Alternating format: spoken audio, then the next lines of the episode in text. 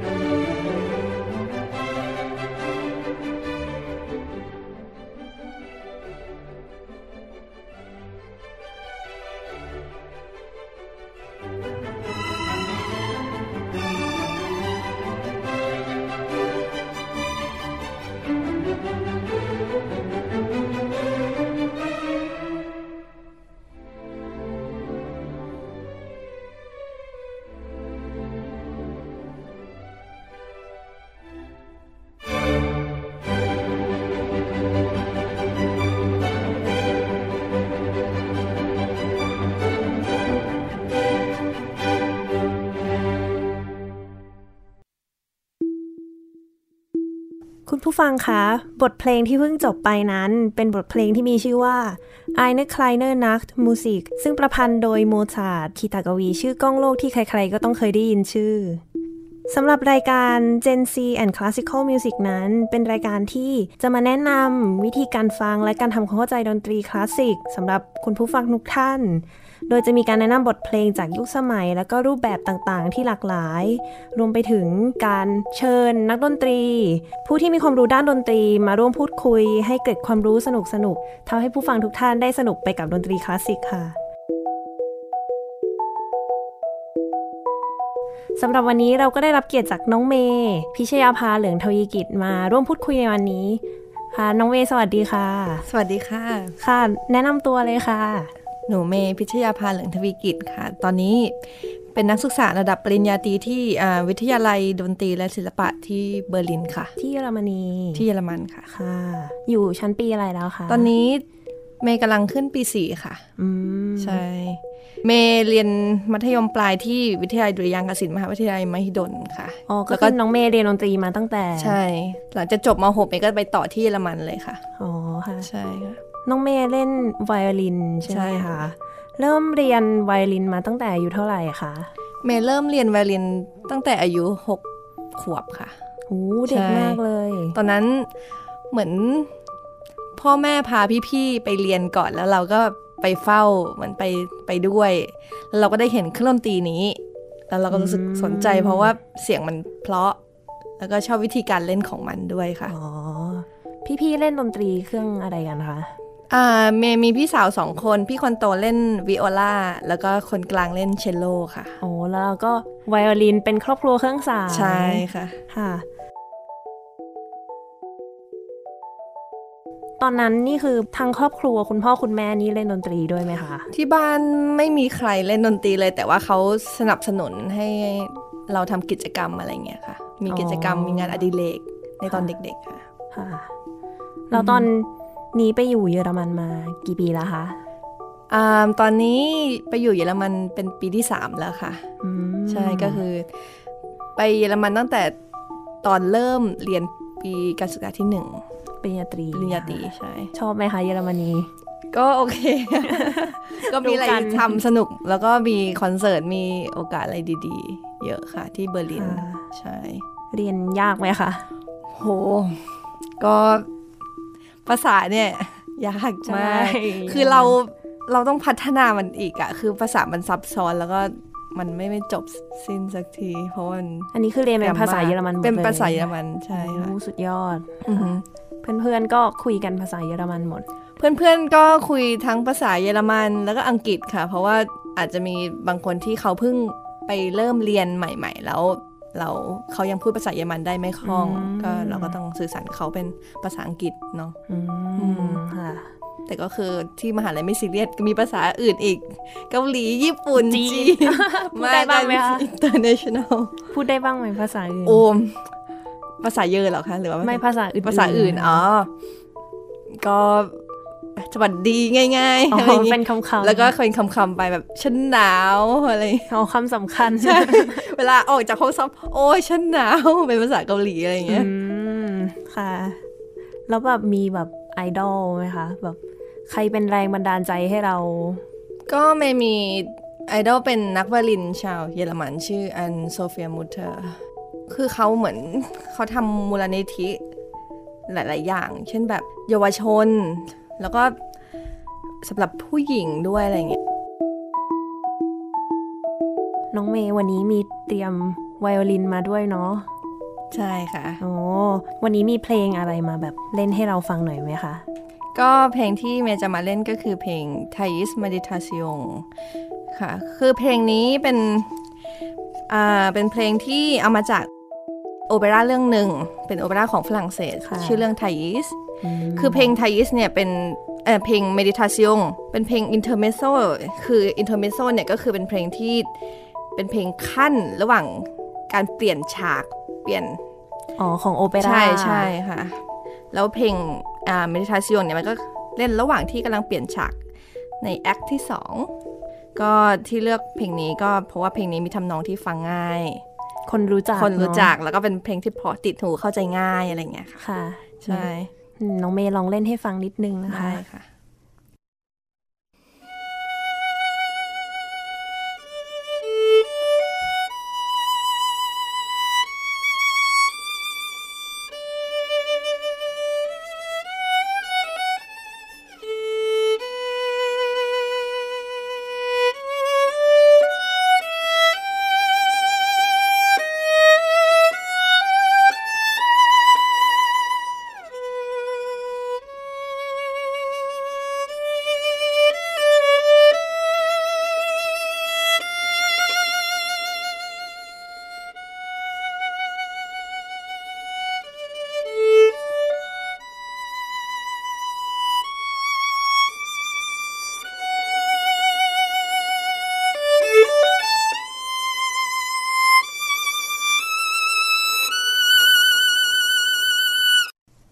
สุดยอดเลยค่ะน้องเมย์ขอบคุณค่ะค่ะคุณผู้ฟังเมื่อกี้ก็ได้ฟังเสียงไวโอลินสดๆ จากน้องเมย์จากห้องส่งห้องที่เราอัดเสียงกันเลยนะคะ เรียบร้อยแล้วก็มาลองฟังแบบ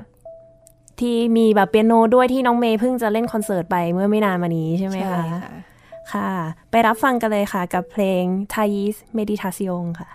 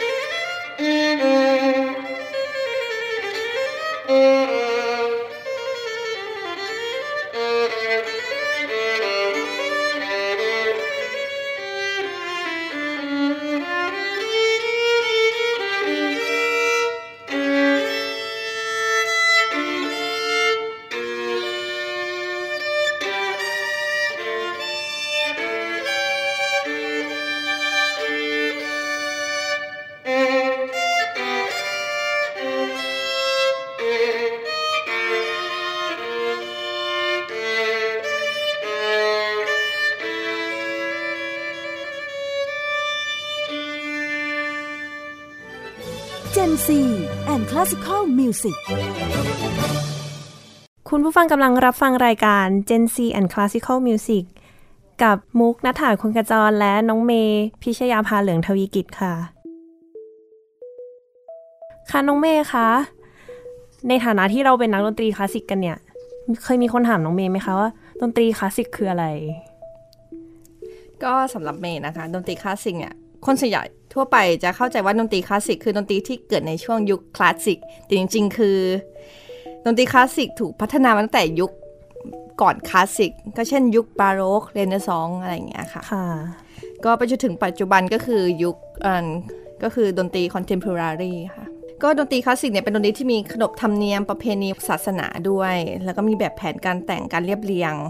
ค่ะค่ะพูดง่าย ๆ ก็คือเป็นดนตรีที่มีรายละเอียด มากอืมเป็นใช่เหมือนเป็นศิลปะดั้งเดิมของทางฝั่งยุโรปใช่ฝั่งตะวันค่ะตกเนาะเขาบอกมีมาตั้งแต่นู้นยุคกลางอืมถ้าใช่เทียบกับที่ไทยก็น่าจะประมาณยุคสุโขทัยอะไรอย่างนี้ค่ะจริงๆบอกว่าเหมือนคนสมัยนี้ก็จะแบบอุ้ยดนตรีคลาสสิกฟังยากแบบเพลงป๊อปฟังง่ายกว่า แต่ถ้าคิดดีๆแล้วดนตรีคลาสสิกก็คงเหมือนกับเพลงป๊อปในยุคนั้นนั่นแหละเนาะอืมนี่เจอคำถามนี้บ่อยมากจริงเราก็จะ ตอบไม่ค่อยได้ ตอบยากมากคนก็จะแบบว่ารู้สึกว่าอะเนี่ยอย่างที่บอกไปเมื่อกี้ว่ามันฟังยากอะไรอย่างนี้ อย่างนี้เราก็แบบน่าจะแบบมีเหตุผล คือเขาก็ขอเหตุผลเราไงว่าแบบว่าเฮ้ยเราทำไมเราต้องมาฟังเพลงคลาสสิกด้วยล่ะในเมื่อมันเข้าใจยากสำหรับน้องเมย์แบบ เมย์ว่าแบบเออทำไมคนเราถึงต้องมาฟังดนตรีคลาสสิกหรอ คืออย่างดนตรีคลาสสิกเนี่ยมันไม่ได้ฟังเพื่อความไพเราะอย่างเดียวเนาะแต่คือ เราต้องฟังแล้วก็คิดแล้วก็วิเคราะห์อืมใช่ อย่างคนทั่วไปเนี่ยเมย์คิดว่าเราควรจะฟังจากเพลงง่าย ๆก่อน อืมอืมแล้วก็ฟังใช่เพื่อความไพเราะแหละ เราก็ไม่ควรจะไปคิดอะไรมาก อืม อืม ใช่ใช่ ก็คือเหมือนกับว่าเป็นดนตรีมันเป็นแบบว่าความสุนทรีย์อย่างหนึ่งใช่เนอะเป็นศิลปะอือฮึเหมือนกับเวลาเราไปดูพวกรูปตาม งานโชว์รูปภาพ รูปวงกลม รูปสีป้ายๆแล้วก็คงแบบสงสัยว่ามันคืออะไร ก็คงจะไม่ต่างกันสำหรับคนที่ไม่ได้ฟังดนตรีคลาสสิกอยู่แล้ว แล้วน้องเมย์เคยได้ยินที่เขาบอกว่าแบบ Mozart effect อะไรอย่างงี้ป่ะคะมันคืออะไรอะคะ Mozart effect ที่เขาบอกว่าเอ้ยฟังดนตรีโมซาร์ทนะ ให้เด็ก ๆ ฟังเพลงของโมซาร์ทแล้วจะแบบวิเด็กจะฉลาดใช่มันจะพัฒนาด้าน สมองด้วยค่ะ อันนี้แอบไปแบบศึกษามาก่อนแล้ว เขาบอกว่าแบบเนี่ยมันแบบพัฒนาคลื่นสมอง เพราะว่าอืมดนตรีคลาสสิกอะมันจะมีคลื่นที่เรียกว่าคลื่นอัลฟาอะเคยได้ยินเคยได้ยินบ้างไหมคะคลื่นอัลฟาก็คือจริงๆอะมันไม่ได้มีอยู่แค่ในดนตรีคลาสสิกหรอกมันก็มีอยู่ในพวกแบบเหมือนกับว่าเวลาเราเครียดๆแล้วเราชอบไปอยู่ในที่ธรรมชาติ ฟังเสียงน้ำตก เสียงน้ำไหลเสียงนกร้อง เสียงที่มันแบบราบเรียบ อย่างเงี้ยคือจะมีคลื่นอัลฟาซึ่งคลื่นตัวเนี้ยจะไปปรับเขาเรียกว่าไปปรับอ่ากระแสไฟฟ้าในสมองเราทำให้มันเหมือนกับว่าทำให้มันสงบลง แล้วพอสงบเนี่ย สมองมันก็เลยพร้อมที่จะเรียนรู้ เด็กมันถึงได้แบบอุ้ยเนี่ยพ่อแม่บอกว่าเนี่ยต้องให้เด็กฟังตั้งแต่เด็กๆนะจะได้แบบลูกจะได้ฉลาด จริงแล้วเป็นเพราะอย่างเงี้ยแหละ น้องเมย์แบบชอบโมซาร์ทไหมคะ ก็โมซาร์ทก็แต่งเพลงสำหรับไวโอลินไว้หลากหลาย เช่นพวกเพลงคอนแชร์โตไว้ทั้งหมด 5 เบอร์ค่ะอืมเขาได้เล่น เพราะว่าเป็นเป็นเพลงที่เมย์แล้วก็หรือว่านักไวโอลินทั่วไปควรจะเรียนค่ะ เป็นเพลงพื้นฐานเลยอะเผื่อคุณผู้ฟังจะสงสัยว่าคอนแชร์โตคอนแชร์โตคืออะไรคะเพลงคอนแชร์โตคือเพลงไวโอลินโซโล่หรือไวโอลินที่เดี่ยวกับ วงออร์เคสตราซึ่งไวโอลินก็คือเด่น แล้วก็เป็นตัวที่นำวงมีลายเมโลดี้หลักอ่าเล่นอันนี้คือเล่นแบบทำนองหลักไวโอลินคอนแชร์โตใช่ค่ะคือมันมีไม่ใช่แค่ไวโอลินคอนแชร์โตแต่มีพวกแบบเครื่องอื่นอย่างพวกเชลโลคอนแชร์โตหรือเครื่องเป่าอย่างแบบอ่าโอโบคอนแชร์โตโอโบคอนแชร์โตเนี่ยโอโบต้องที่ขายเครื่องดนตรีตัวเองหน่อยค่ะแล้วแบบมีคอนแชร์โตอันไหนที่แบบ น้องเมย์แบบประทับใจบ้างไหมคะที่แบบอุยชอบคอนแชร์โตเล่นมากเลย อืมที่จริงเมย์ชอบหลายหลายคอนแชร์โตเลยนะ ค่ะเช่นเช่นเผื่อแบบว่าผู้ฟังอ่าจะไปเปิดฟังตามได้บ้างคิดว่าที่เป็นที่รู้จักก็คือไชคอฟสกีไวโอลินคอนแชร์โตคิดว่าเป็นมีทำนองที่ฟังง่ายด้วยค่ะแล้วก็อุ้ยพูดถึงชัยคอฟสกี้วาลินยากคอนแชร์โต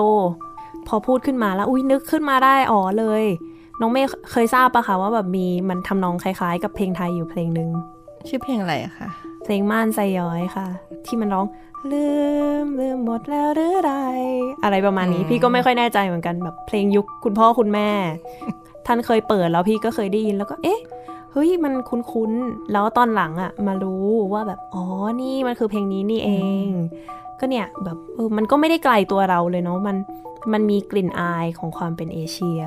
ใช่ค่ะคือ ทำนองเพลงคลาสสิกมันก็แบบแทรกอยู่ตลอดเวลาเนาะในเพลงเอเชีย หรือเพลงป๊อปคนคนไทยก็เลยจะชอบเพราะว่าชัยคอฟสกี้แบบว่า เวลาแต่งอะจะมีทำนองที่แบบว่าคล้ายๆ ความเป็นเอเชียใช่ไหมใช่อืมคือจริง ๆแบบคือมันซ่อนอยู่ตลอดเวลา แต่เราแค่เราเราไม่รู้ว่ามันมาจากเพลงคลาสสิกอย่างนี้แบบพวกเพลงโฆษณาอะไรอย่างนี้ด้วยใช่ไหมใช่ค่ะอ่าเห็นวันนี้น้องเมย์เตรียมมาเพลงหนึ่งเดี๋ยวเดี๋ยวบอกว่ามีเพลงอะไรค่ะ ทีนี้แบบถ้าแบบคุณผู้ฟังสงสัยว่าอะก่อนจะไปฟังเพลงที่น้องเมย์เตรียมมา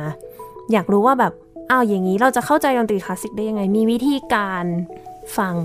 ดนตรีคลาสสิกยังไงอะคะก็สำหรับเมย์ก็คือฟังจากเพลงที่เราสนใจก่อนเนาะแล้วก็ ไม่ควรจะฟังเพลงที่ยาวอะเพลงที่ควรจะฟังเพลงที่เรารู้สึกสนุกเราชอบ แล้วก็คีตกวีที่เรารู้จักเช่นเบโธเฟนโมซาร์ทอะไรอย่างเงี้ยค่ะอืมค่ะอาจจะแบบฟังจะเป็นอ่าเพลงคลาสสิกที่เป็นโซโล่เครื่องดนตรี หรือเป็นเพลงร้อง หรือไม่ก็ซิมโฟนีที่เป็นออร์เคสตราคือแล้วแต่เราชอบเลย ชอบแบบใช่ชอบแบบเบาๆ เดี่ยวๆ เครื่องใช่เดี่ยว ชอบแบบมีเสียงคนร้องหรือว่าชอบแบบกระหึ่มใช่ใหญ่แต่ถ้าคือ แล้วเราจะหาข้อมูลยังไงล่ะ เราจะเราจะรู้จักเพลงยังไง ก็เราจะแบบ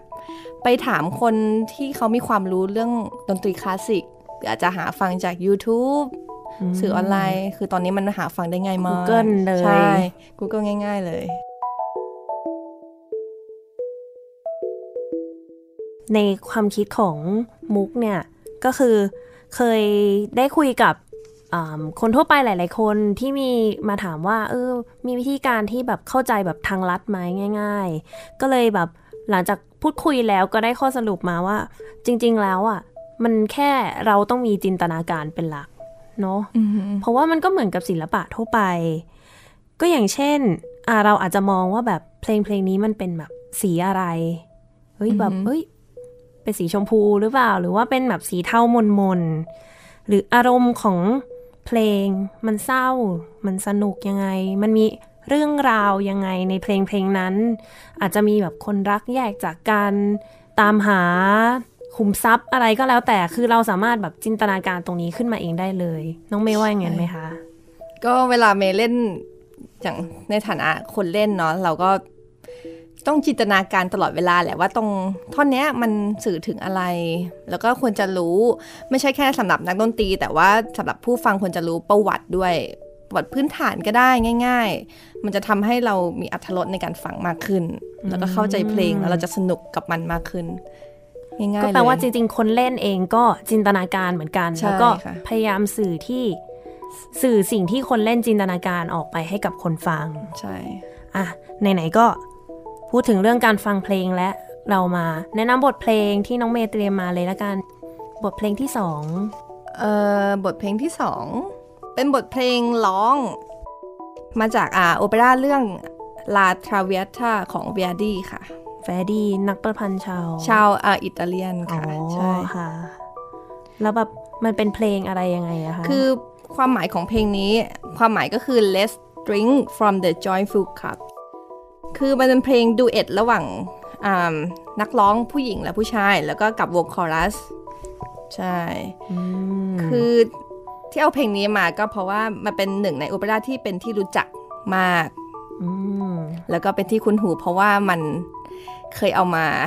เป็นเพลงประกอบในโฆษณาของไทยนี่แหละโอ้คุณผู้ฟังลองฟังดูนะคะว่าเป็นเพลงจากโฆษณาอะไรไปฟังกันเลยค่ะ Libiamo,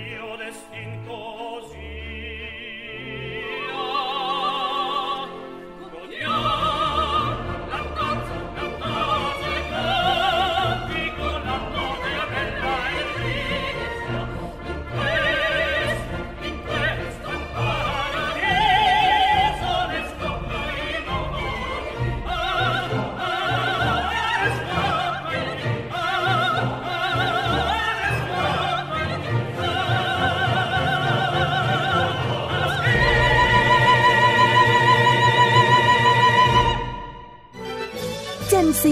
and Classical Music โรงเรียนเลิกแล้ว กลับบ้านพร้อมกับรายการ Kids Hours โดยวัญญาชยโย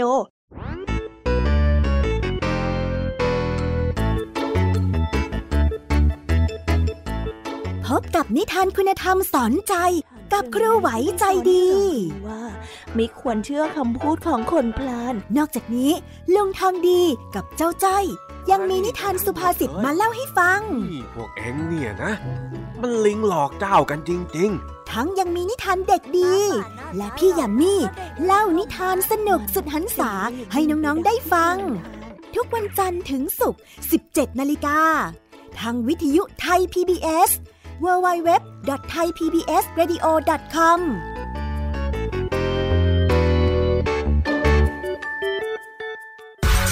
เพราะสุขภาพเป็นเรื่องที่ควรใส่ใจ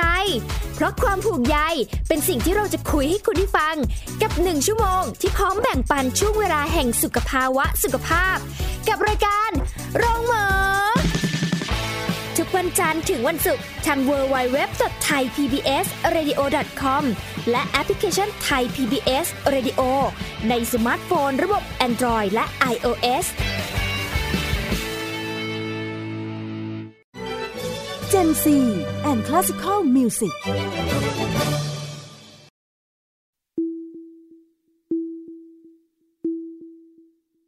คุณผู้ฟังกำลังรับฟังรายการ Gen C and Classical Music กับมุกนัฐถาคุณขจร และน้องเมย์พิชยาภาเหลืองทวีกิจค่ะ ค่ะน้องเมย์เนี่ย พี่อะเครียดมากเลย เพราะว่าเพื่อนๆพี่อะพี่พี่แบบไปชวนเขามาฟังเพลงคลาสสิกไงคอนเสิร์ตอุ้ยนี่พี่เล่นคอนเสิร์ตนะอะไรเงี้ย แต่แบบเพื่อนพี่ชอบบอกว่าเฮ้ยไม่เอาอะแกแบบเนี่ยไปฟังดนตรีคลาสสิกนะ ฉันต้องใส่สูทใส่เดรสไป แบบมันเป็นของคนรวยอะน้องเมย์ว่าแบบมันเป็นอย่างนั้นจริงเหรอคะ คือต้องพูดก่อนว่าคือในสมัยก่อนเนี่ย เพลงคลาสสิกเป็นเพลงเป็นดนตรีที่เล่นอยู่ในอาวังเนาะอ่าใช่ใช่ คือทำให้ชาวบ้านเนี่ยไม่สามารถเข้าถึงได้ในในในยุคสมัยนั้น แต่พอยุคสมัยที่เปลี่ยนไปเนี่ย ดนตรีคลาสสิกมันอ่าเข้าหาคนฟังมากขึ้น แล้วก็มันสามารถฟังได้ทั่วไปมันคือมันอยู่รอบๆตัวเราตลอดเวลา คืออยากให้ผู้ฟังลองเปิดใจมาฟังดนตรีคลาสสิกกันเยอะๆ คือมันตอนนี้อย่างที่ยุโรปเนี่ย คือดนตรีคลาสสิกสามารถหาฟังได้ง่ายมาก มีคอนเสิร์ต อย่างที่เบอร์ลินมีคอนเสิร์ตแบบสามหรือสี่คอนเสิร์ต หรือบางทีมีเป็นสิบคอนเสิร์ตในวันวันหนึ่งอะในวันเดียวเลยใช่อะค่ะแล้วแต่ละคอนเสิร์ตก็มีคนดูตลอดเวลาค่ะอืมใช่ตอนที่พี่อยู่ที่เยอรมันก็อย่างขนาดตอนเที่ยงวันอย่างเงี้ย เล่นคอนเสิร์ตในโบสถ์เล็กๆ หูคนดูเต็มใช่พี่ก็สงสัยมากแบบตอนเที่ยงเนี่ยนะแบบมีใครมาดูอือหือแต่ก็แบบเออมันเหมือนมันเป็นแบบวัฒนธรรมของเขาที่เขาอยู่กับดนตรีตรงเนี้ยมาตั้งแต่เด็กๆเนาะใช่ค่ะแล้วก็คือเขมาดูกันอือหือเขาได้ยินตลอดแล้วก็ คือยังไงเขาถูกปลูกฝังมา อยู่กับดนตรีคลาสสิกตลอดเวลาใช่ค่ะ ก็คือจริง ๆ ดนตรีคลาสสิกก็จะว่าเป็นของชนชั้นสูงต้องปีนบันไดฟังก็คงจะ ไม่ถึงกับผิดซะทีเดียว เพราะว่ามันเคยเป็นของชนชั้นสูงมาก่อนเนาะแต่ว่าก็หลังจากที่มันมีอะมีเรื่องของแบบว่าการปฏิวัติมีอะไรทางเศรษฐกิจทางวัฒนธรรม ดนตรีก็เริ่มแบบเข้าถึงคนดูทั่วๆไปมากขึ้นอือหือแล้วแบบเพื่อนพี่ก็ถามเหมือนกันว่าแบบอ้าวอย่างนี้ต้องใส่สูตรไปดูไหมทำไมแบบถ้าแบบไม่ใช่ของคนรวยทำไมต้องใส่สูตรไปดูเขาบอกว่า อ๋อจริง ๆอะ คือมันเป็นเรื่องเล่าตลกตลกๆของแต่ก่อนที่เขาบอกว่าเออดนตรีคลาสสิกพอมันเริ่มออกมาถึงคนดูที่ทั่วๆไปข้างนอกวางมากขึ้นน่ะ คนทั่วไปเขาก็แบบว่าเฮ้ยโอ้โหฉันได้ไปฟังเพลงของคนในวังแล้ว ฉันแบบแต่งตัวดีๆ ใส่ซูใส่เดรสอ่าต้องโทษเขานะ เขาเริ่มมาก่อน จริง ๆ ไม่ต้องก็ได้ เขาก็ใส่สูทใส่เดรสกันไป ดู แล้วก็มีเพื่อนถามอีกว่าทำไมดนตรีคลาสสิกเวลาฟังเราต้องเงียบ ใช่ไหมแบบห้ามแบบห้ามคุย ก็แบบอุ้ยนี่ก็ไป research มาอืมอืมอืมบอกว่าแต่ก่อนเขาก็คุยกันเพราะว่าอย่างที่เมย์ก็น่าจะรู้ก็คือดนตรีมันเป็นพวกดนตรีแบบซาลอนที่ salon music เล่นเขาเรียกว่าไงนะ เล่นแบบว่า คนกินข้าวแล้วเราเล่นดนตรีประกอบใช่อะเนาะก็คือเขาก็คุยกันแต่พอแบบเป็นคนแบบชาวบ้านทั่วไปเข้าไปฟังอะเขาแบบเสียเงินไงเฮ้ยไม่เอาฉันอยากตั้งใจฟังพวกคุณคนรวยเงียบไป หันไปคอมเมนต์กลายเป็นว่าคนรวยก็เลยต้องเงียบ ไม่มีการพูดคุยกันแล้วแล้วก็กลายเป็นว่าเอ้ยเนี่ยกลายเป็น tradition เป็นวัฒนธรรมว่า เวลาไปฟังดนตรีคลาสสิกอะต้องเงียบแล้วตั้งใจฟัง พอน้องเมฆกลับมาไทยได้ไปดูคอนเสิร์ตบ้างไหมคะเออไม่ได้ดู เพราะว่าคือ เพราะว่าตัวเมย์มีคอนเสิร์ตเองแล้ว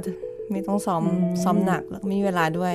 แล้วอย่างเวลาน้องเมย์เล่นคอนเสิร์ตอย่างเงี้ย น้องเมย์อยากให้แบบคนฟังเงียบปะคะเหมือนกับที่บอกว่าเฮ้ยไปฟังเพลงคลาสสิกต้องเงียบนะ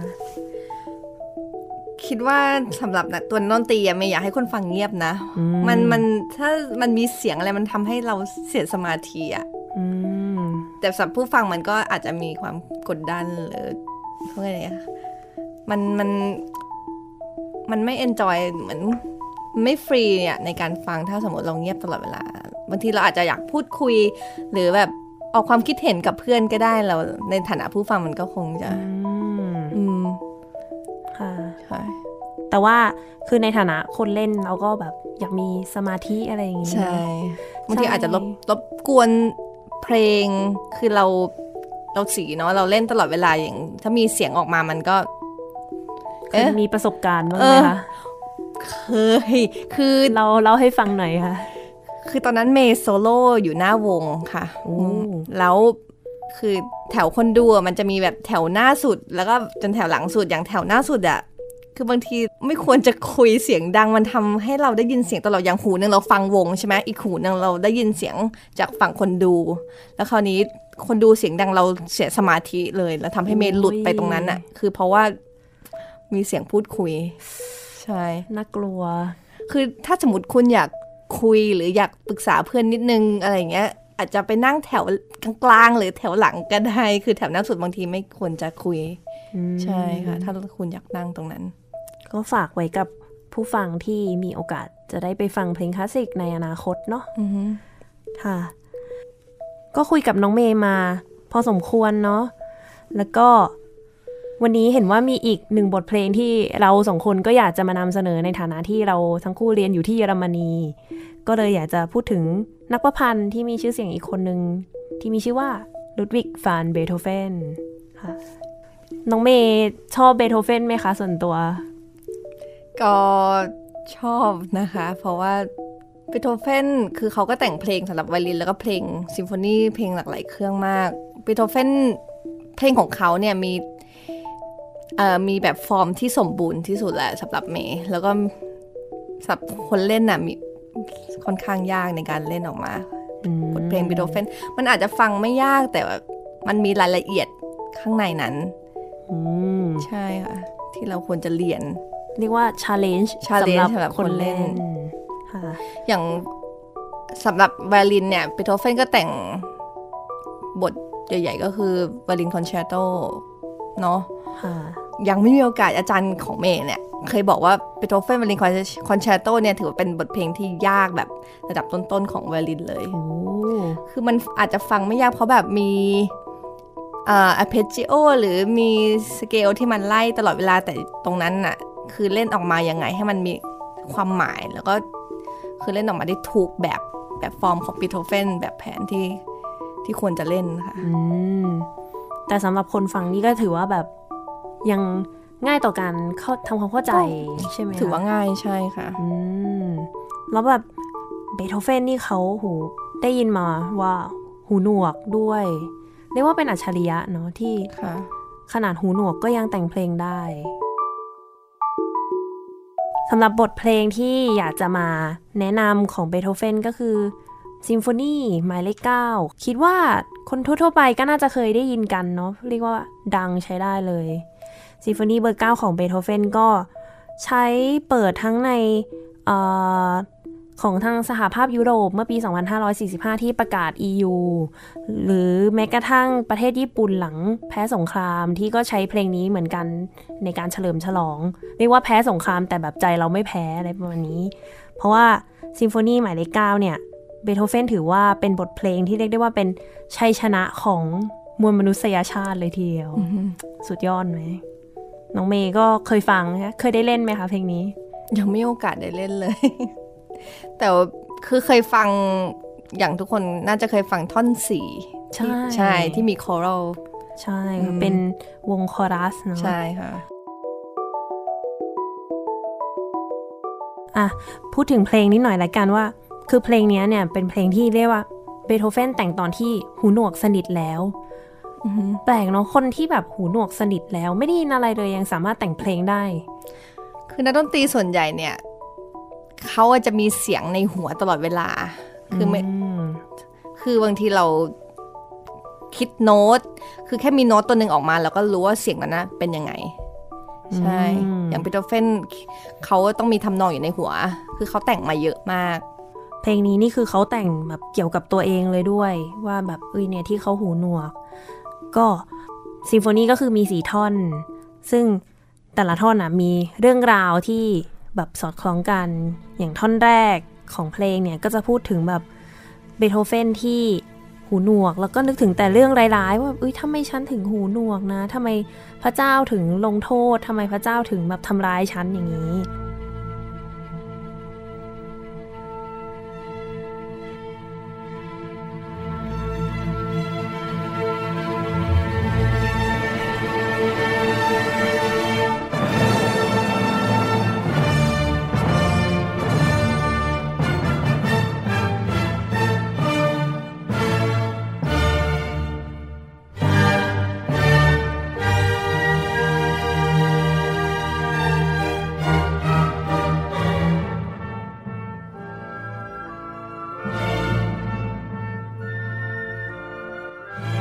อมาท่อนที่สองอะมันก็จะแบบออกแฟนตาซีนิดนึงเบโธเฟนบอกว่าเนี่ยท่อนนี้คือท่อนที่ฉันเดินทางไปสวรรค์นี่เดินทางไปสวรรค์ก็ได้ เดินทางไปสวรรค์เพื่อจะไปถามพระเจ้าว่าทำไมเนี่ยทำไมถึงเป็นแบบนี้ ฉันไม่เข้าใจ ลองฟังดูว่าแบบเนี่ยท่อนเนี้ยมันจะเป็นดนตรีที่มีความ เรียกว่าลึกลับสงสัย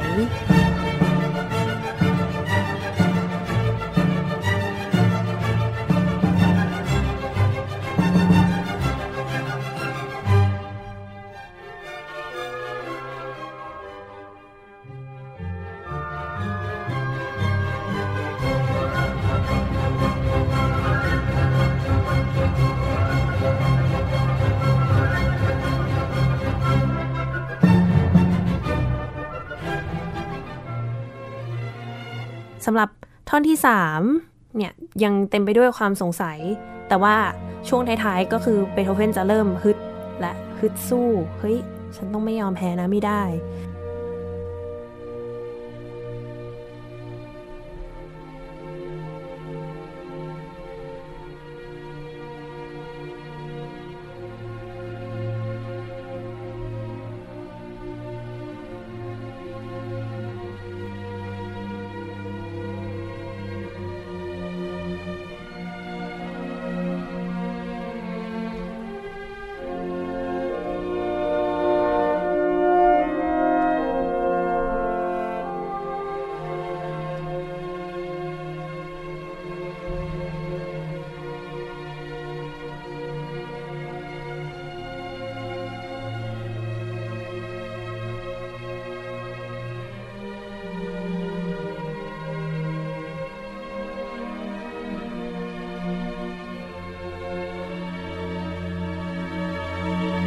จนกระทั่งท่อนสุดท้ายท่อนที่ 4 ที่บอกว่าเป็นชัยชนะของมวลมนุษยชาติเนี่ย คือเบโธเฟนจะไม่ยอมให้สิ่งที่พระเจ้ากำหนดมาเนี่ยทำอะไรตัวเองได้ ถึงฉันจะหูหนวก แต่ฉันก็จะแต่งเพลงที่ยิ่งใหญ่ที่ทุกคนจะต้องจดจำไปตลอดกาลท่อนนี้อาจจะเคยได้ยินกันบ้าง Ode to Joy เนาะก็คือเป็นกลอนเกี่ยวกับพระเจ้า คือเอาเนื้อเพลงตรงเนี้ยคือเป็นเป็นกลอนมาใส่เป็นเนื้อเพลงของเพลงอืม เป็นภาษาเยอรมัน คิดว่าน้องไม่เคยร้องบ้างไหมคะ เพลงนี้ เออไม่เคย Freude schöne Götter funken Tochter aus แต่เคยฟังแบบบ่อยมาก ที่เยอรมันก็ร้องกันบ่อยเนาะชอบแบบใช่ถ้าเปิดตาม YouTube จะชอบมีคนมาแบบ คนทั่วไปคือสามารถร้องได้เลยร้องคนเก่าคนแก่ ใช่ คนที่เยอรมันนี่เด็กก็ร้องกันได้ทุกคนใช่เหมือนเพลงอาจจะเรียกได้ว่าเป็นเพลงประจำชาติอะไรอย่างนี้ เพลงประจำชาติเลยทีเดียว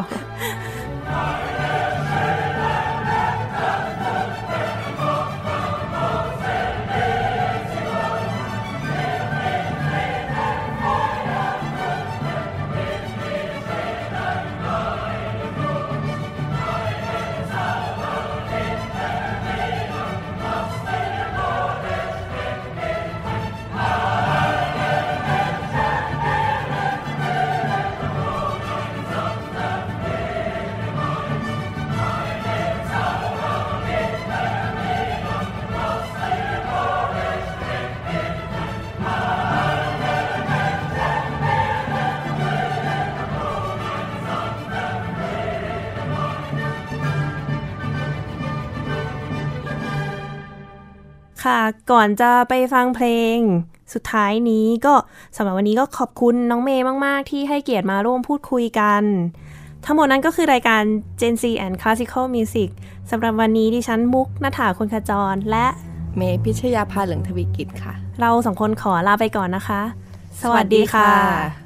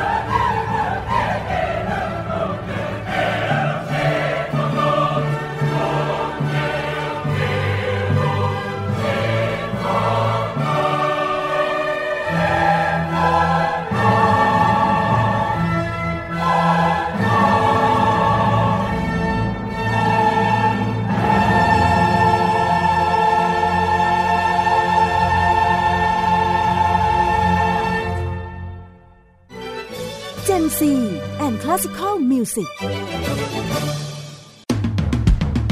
ติดตามรับฟังรายการย้อนหลังได้ที่เว็บไซต์และแอปพลิเคชันไทย PBS Radio ไทย PBS Radio วิทยุข่าวสารสาระ เพื่อสาธารณะและสังคม